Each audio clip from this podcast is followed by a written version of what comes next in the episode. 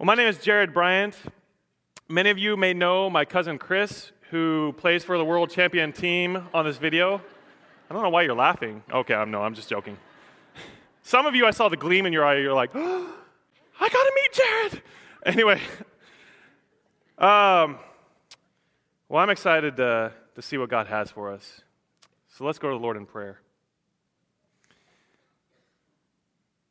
Father, it would be so easy for me to be up here and do a good job and receive all the accolades and glory.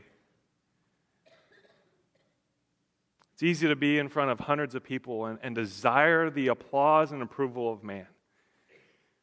It's easy to exalt myself. It's in my sinful flesh to do so, but I pray, Father, that you would help me decrease so Christ may increase. God, every word that falls from my lips, may it be from you and not from my, my own nature, my own wisdom or lack thereof.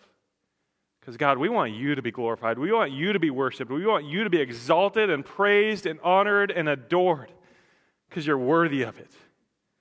All this, Father, we pray in the mighty and powerful name of Jesus. Everybody said, Amen. Well, the family unit in our nation is under attack. Would you agree somewhat? I think there's some validity to that. Maybe there are many contributions, but the greatest contributing factor is not the declining moral values in our nation. It's not new political laws that have attempted to redefine the definition of marriage. It's not media or entertainment. It's more insidious than that. Because it's in you, it's in me selfishness.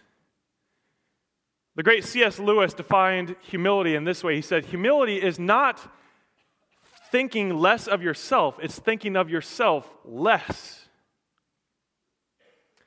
So last week, I was working on this sermon, and, and it's early in the week, and I'm typing. And you know, are any of those, any of you like to write? Show of hands. Okay, several of you. You know when you're writing and you just get in the zone? You know what I'm talking about?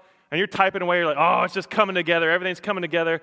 Well, it was during that time, I mean, momentum is going, and Sky calls me, my wife, and she had some questions about our budget, our family budget, and so I answered those because it's an important question. She was working on that at the time. Five minutes later, she texted me about a question about our car.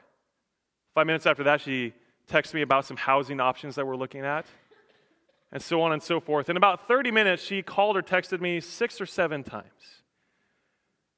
And honestly, I was getting frustrated because I was losing my sermon mojo. and so I pick up the phone and I'm getting ready to dial her, and this is what I'm about to say. Do you know what you're doing? Do you know how frustrated I am? I am working, doing very important kingdom work. I'm writing a sermon about humility and servanthood and putting family before yourself, and you're just bothering me. You see the irony, right? You see, it, it, was in that moment. Let me, let me just tell you this, by the way. Nothing humbles you more than preaching on, a, on humility and servanthood and realizing how selfish you are. Now, I'm looking at some of you and you're like, I bet he slept on the couch that night. well, praise God, by his grace, I did not make that phone call. Because through the Holy Spirit, he convicted me, Jared, this is not what I have called you to do. This is not how Christ lived and the example you are to follow. Friends, I struggle with the me monster. Me, me, me. I want my needs met, my ambitions, my goals, my desires. And that's not how the kingdom of God works. In fact, if you look at the screen at the main idea this morning, it is, it is this the greatest followers of Christ follow his example of humble serving. Turn to Matthew chapter 20. Matthew chapter 20, verse 20, and we're just going to dig right in. Matthew 20, verse 20, it says this. If you have your Bibles, great. If not, uh, should be on the screen as well. It says, Then the mother of the sons of Zebedee, that is James and John, these are two of Jesus' closest disciples. Their mother came up to Jesus with her sons and knelt before him before she was about to ask him for something. What a great start to the story, right? The best way you can approach Jesus is on your knees. That's how you approach a king. You don't go up to a king, hey, high five, king. No, no, no, no. The correct posture before royalty is one of humility and submission and respect. So you get on your knees and you bow down before the royalty, acknowledging that you are much, much, much lower and he is much, much, much higher. In fact, kneeling symbolically says, You are greater than I.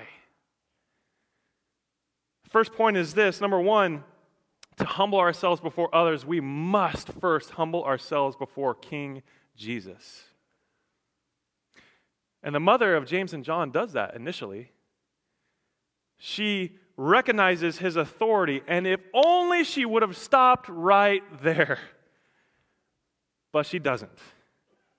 Verse 21, she prepares to ask him for something, and Jesus asks her, What do you want? I love how Jesus is so direct, right? He doesn't mince words. He gets right to the point. He knows her heart. He knows that she's just coming to ask him for something. So he says, What do you want? Verse 21, she says to him, Would you now declare that my two sons are to sit, one at your right hand and one at your left, in your kingdom? What? Do you understand what an audacious and brash request that is? The two spots next to a ruler would be the highest positions of honor and authority and prominence in the entire kingdom, except for the ruler himself. Imagine if I went up to President Trump and said, Mr. President, you don't know me, and I really don't know much about the vice president position, but is it cool if you just appoint me as vice president? This Mike Pence guy seems like a nice guy, but he's getting advanced in years. Give me a crack at it. That would be asinine, right? And here is their mother, and, she is basically saying, Oh, Jesus, ruler of the entire universe, I have but a small request. Could my, could my two boys rule with you, with your authority and your power over everything? If it's not too much to ask. now, to set a little context, James and John and Peter, Jesus' closest disciples. This is like his inner circle. In Matthew 17, they're with Jesus and they're ascending up a mountain. And, and as they're on the mountain, Jesus is transformed or transfigured before their very eyes. They see Jesus in all his majesty and all his splendor. He's transformed into his divine, glorious self as we will see him one day in the heavenly kingdom. And it would have been and it will be an awesome sight to behold. James and John see this. And later on, they start thinking to themselves, we know the Son of God. Like, we, we are friends with him. We had fish with him this morning for breakfast. We know him. We walk with him. We talk with him. How can we ride his coattails a little bit? How can we have some of the greatness that he has? How could they have erred so greatly? So these two young men, who, by the way, Jesus nicknames the sons of thunder, these sons of thunder run to their mommy and ask her to make this incredibly foolhardy request on their behalf. In verse 22, Jesus, once again cutting to the chase, addresses them directly and he says, You don't know what you're asking. Are you able to drink the cup that I am to drink? James and John respond, in, in haste, by the way. Oh, yeah, sure, we're able. Jesus responds, You will drink my cup, but to sit at my right hand and at my left is not mine to grant, but it is for those to whom it has been prepared by my Father. And when the other ten disciples heard this request, they were furious, indignant at James and John, and rightfully so. And we don't know what happened after that. Maybe some arguing broke out among the, the disciples. And I, I imagine that the other 10 are not innocent here. In fact, they're probably thinking, Wait a minute, wait a minute. What gives them the right? Why not me? Why didn't I think of that? What, what, what, what, why can't I have that place of prominence? Their ambition was greatness, and so Jesus turns it around as he often did and makes it a teaching moment. Look at verse 25. He calls his disciples to himself and he says, You know that the rulers of the Gentiles, that is, the rulers in this world, lord it over their followers, and their great ones exercise authority over them. It shall not be so among you. But whoever would be great among you must first be your servant, and whoever would be first must be your slave. In the original Greek language that the New Testament was written in, Jesus uses terms that basically connote worldly leadership in terms of bearing down on others from on high. In essence, it's pushing others down while you are propped up higher. I don't know if you've ever been in a human pyramid. You know what I'm talking about? A human pyramid where you have a number of people on their hands and knees, and they're at the bottom row, and then you have more people on the next row, and then more and more. And I'm always on the bottom. I'm a, I'm a tall, big guy, so I always get stuck on the bottom. And so I'm there on my hands and knees, and meanwhile, someone who usually is lightweight is stepping on people's necks and backs, and they're reaching their way to the top, and they get the, to the top, and they get all the glory, right? Ta da! Meanwhile, I'm on the bottom wondering if I'm going to need a chiropractor. See, this is how the world operates. You use others to reach the top. And we see this in media, sports, entertainment, politics. The prevailing thought is you're here to serve my needs, my wants, my ambitions, my desires. Instead of using things to serve people, we tend to use people to obtain things, whether that be success, popularity, comfort, possessions, status. It's me first and everybody else second. Now, before we sling too much mud at the disciples here, let's take a look in the mirror a little bit. Think about the last time you had conflict in your family. Some of you are like, yeah, that was in the car ride here. I don't have to think back that far. Think about the last time you had conflict in your home. Did it occur because someone wanted to be right or held in highest esteem? Could it be that we seek glory and prominence for ourselves? Are you already playing the blame game? Well, yeah, Jared, but dot, dot, dot. But yeah, yeah, you don't know my spouse. You don't understand my kids. You don't understand my parents. Yeah, but maybe you're giving your spouse what I call the marital elbow right now right? You know, see? Listen to what he's saying. My wife does marital counseling. She has her master's in marriage and family counseling, and she's really, really good at it. I'm not so much, but I've, I've done a little bit of marital counseling, and I've met with some couples, and inevitably, as I meet with a couple, in fact, I, I can't think of an instance where this doesn't happen. It's almost every instance. They immediately play the blame game. Well, he did this and she did this, and you don't understand. He, he, he, and he did, and I did, and they did. Well, actually, it's not I did. It's almost never I did this. It's he did or she did. Fellas, listen. Men, you may be thinking, yeah, but my wife doesn't respect me like she should. I'm the head of the household. I demand respect. Husbands, you want respect. Be a respectful husband. Ephesians 5, Pastor Steve mentioned it last week. Husbands, we are to love and cherish and serve our wives as Christ did the church. And, and how much did Christ love and serve the church? What did he do? He died for her. There is no sacrifice that's too great that we should not be willing to pay on behalf of our wives. Lead like Christ. Ladies, you may be sitting here thinking, well, yeah, but my husband is not the spiritual leader in our household that he should be. Can I just tell you, man, my heart breaks for you. because you're right, he should be. And I would ask you to direct your attention to 1 Peter 3 1 through 7. Read that, write it down. It, it addresses this very issue. Yeah, he should be the spiritual leader in your household. But you can't control your husband, you can control yourself. And you can be sure that you can be a godly, influential wife regardless of the circumstances. In fact, that's what 1 Peter 3 says that you can influence your husband with your godly conduct and how you conduct yourself in your home by being a good servant. Parents, you may be sitting here thinking, well, yeah, but my kids are disobedient, they're unruly. Of course they are. They're children. They're children, children with a sinful nature. If they weren't disobedient, I'd be a little worried. You might be raising androids.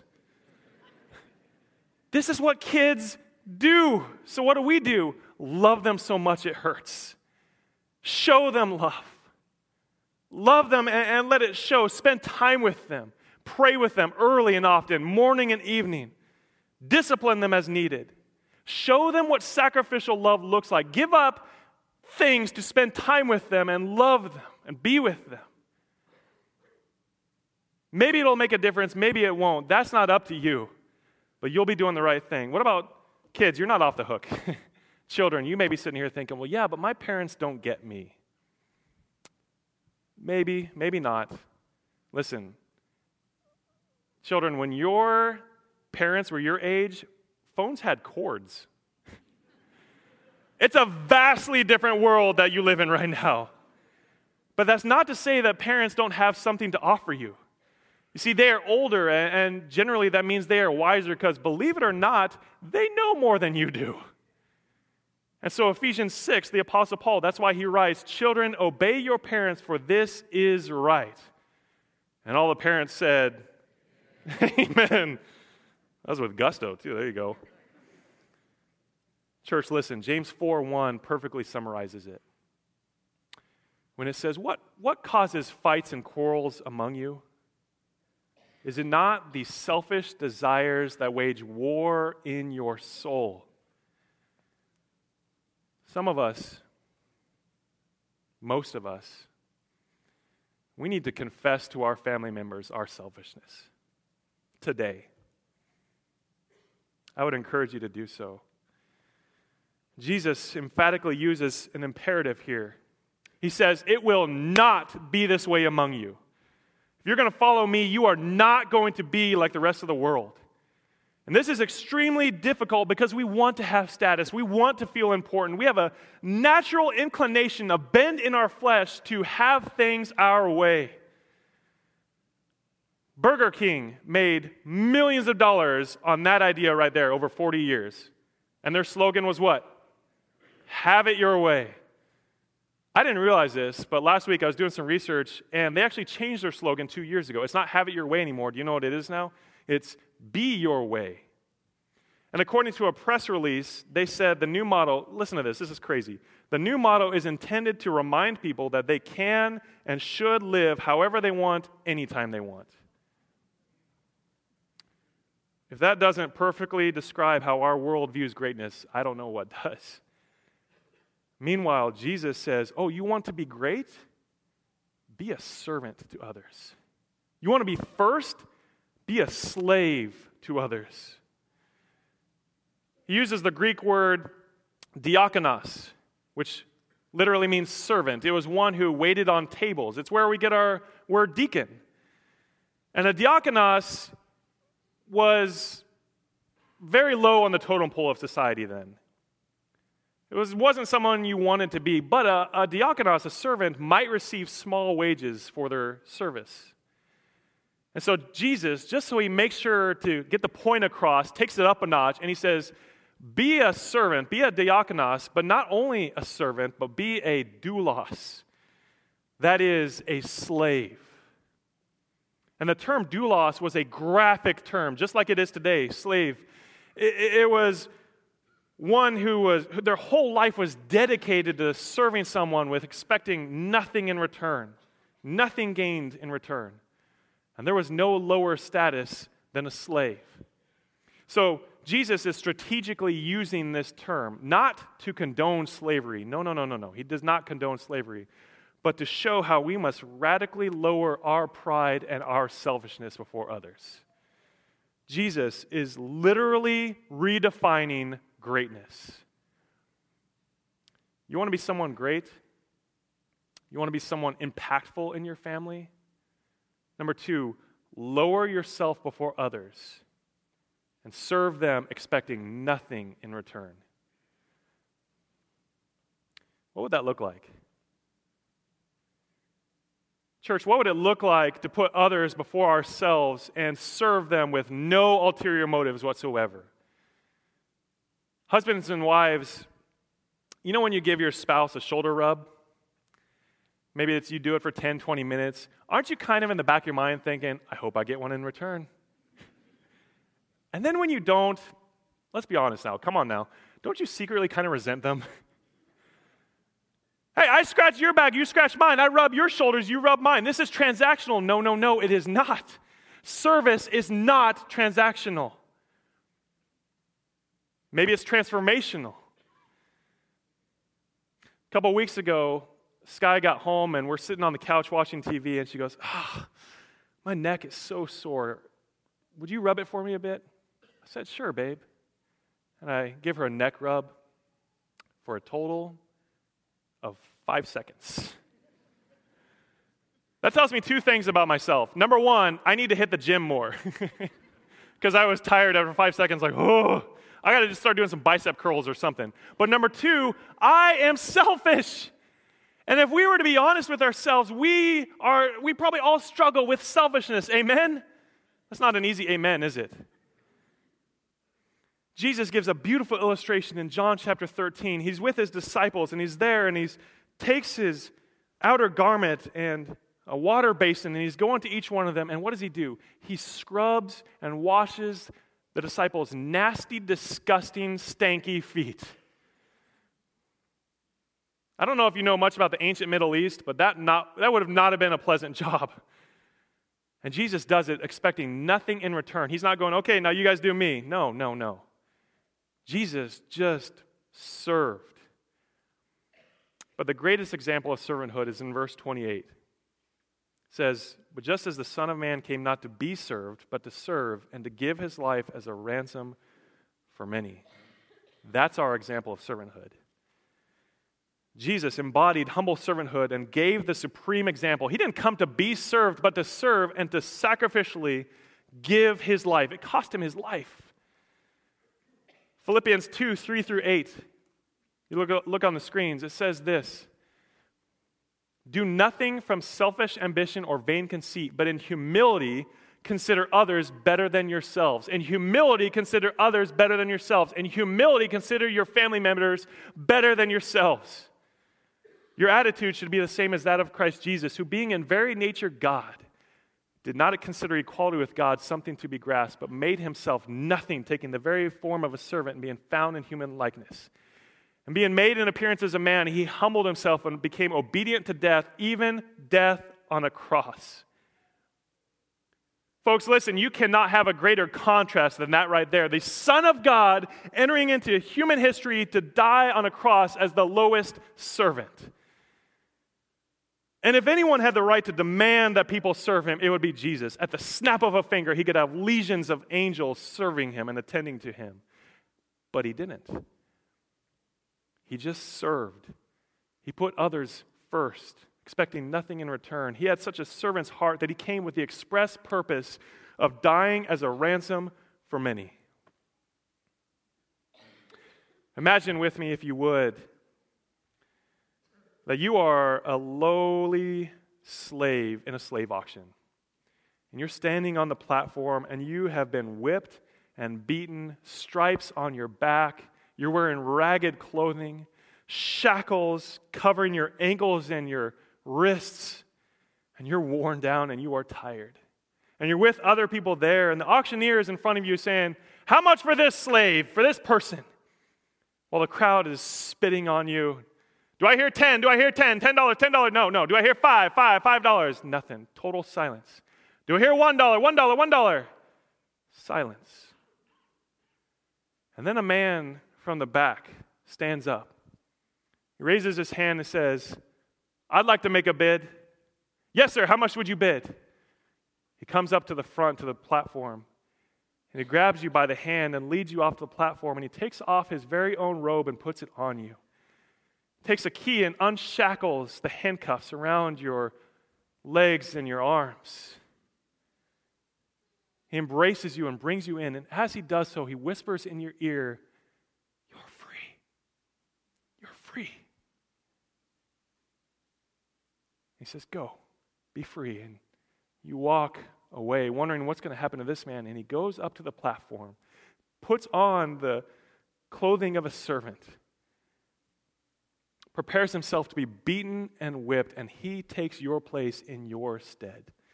That's what we're talking about. Jesus paid the what we call the redemption price for our ransom. He took our place. If sin is man replacing God, then the gospel of Jesus Christ, the good news of Jesus Christ, is God replacing man. Substitutionary atonement. It's this long theological phrase, but it essentially means this Jesus died in our place to satisfy the wrath of God against sin so that we could have life in Him. Amen? That should be a resounding amen. Amen? And one who understands the depths of God's love is not one who, who loves self more than others. So, lastly, number three, the gospel should always lead us to serve others. Always. When we truly understand that Jesus, the Son of God incarnate, that is God in flesh, stepping into human history, served me in the greatest way possible by dying for me in my place, how could I possibly not live to serve others? To put it another way, servanthood arises out of hearts that delight in the freedom with which Jesus paid for us. He paid for us to set us free. So we are to serve like Christ. The hardest people to serve are the ones you're closest to. Am I right? I could be up here saying, all right, now go out and serve your neighbor, serve your classmates, serve your coworker, your employees, your boss, and you would say, Amen, Amen, Pastor Jared. But the minute I say, and now I want you to serve your spouse who you are fighting with currently, ooh, that stings a little bit. Serve your kids who might be difficult to deal with at times. Serve your siblings who you might not get along with so well. Well, that's considerably more difficult, isn't it? What if, this is a challenge, I'm going to challenge you guys. What if for one week you strove to serve your family, to put their needs above your own? And not legalistically, like, all right, the seven days are done, now you guys can serve me. No, no. Not legalistically. But what if out of a heart that delights in Jesus, you, you, you go to your family members and say, I will serve you. How can I serve you? How can I put you before myself? What if for one week we did that? What would our families look like after that week? Would you guys like to see that? Of course you would. That'd be awesome. And you would see transformation in the family unit in our society take place. So here's what I want us to do we're going to pray. And we're going to pray two things. First, I want you to pray that you would just submit your heart to Christ. Yield your heart to Jesus. Say, Jesus, I, I just surrender my heart to you. I lay down my pride, my selfishness, and exalt you. I submit to your authority. In fact, I would challenge you and encourage you, if you be so bold, to kneel right where you are during this prayer time. It's just going to be a time of silent prayer. Who cares what people think? No one's going to watch you. Because kneeling is this posture that symbolizes submission to the king. Now, don't do that legalistically. God cares way more about your heart than he does your posture. And so bow your hearts before Christ. So that's the first thing. Submit your hearts to Jesus. But then I want you to ask him, Lord, how can I specifically serve my family? How can I serve as you did for me?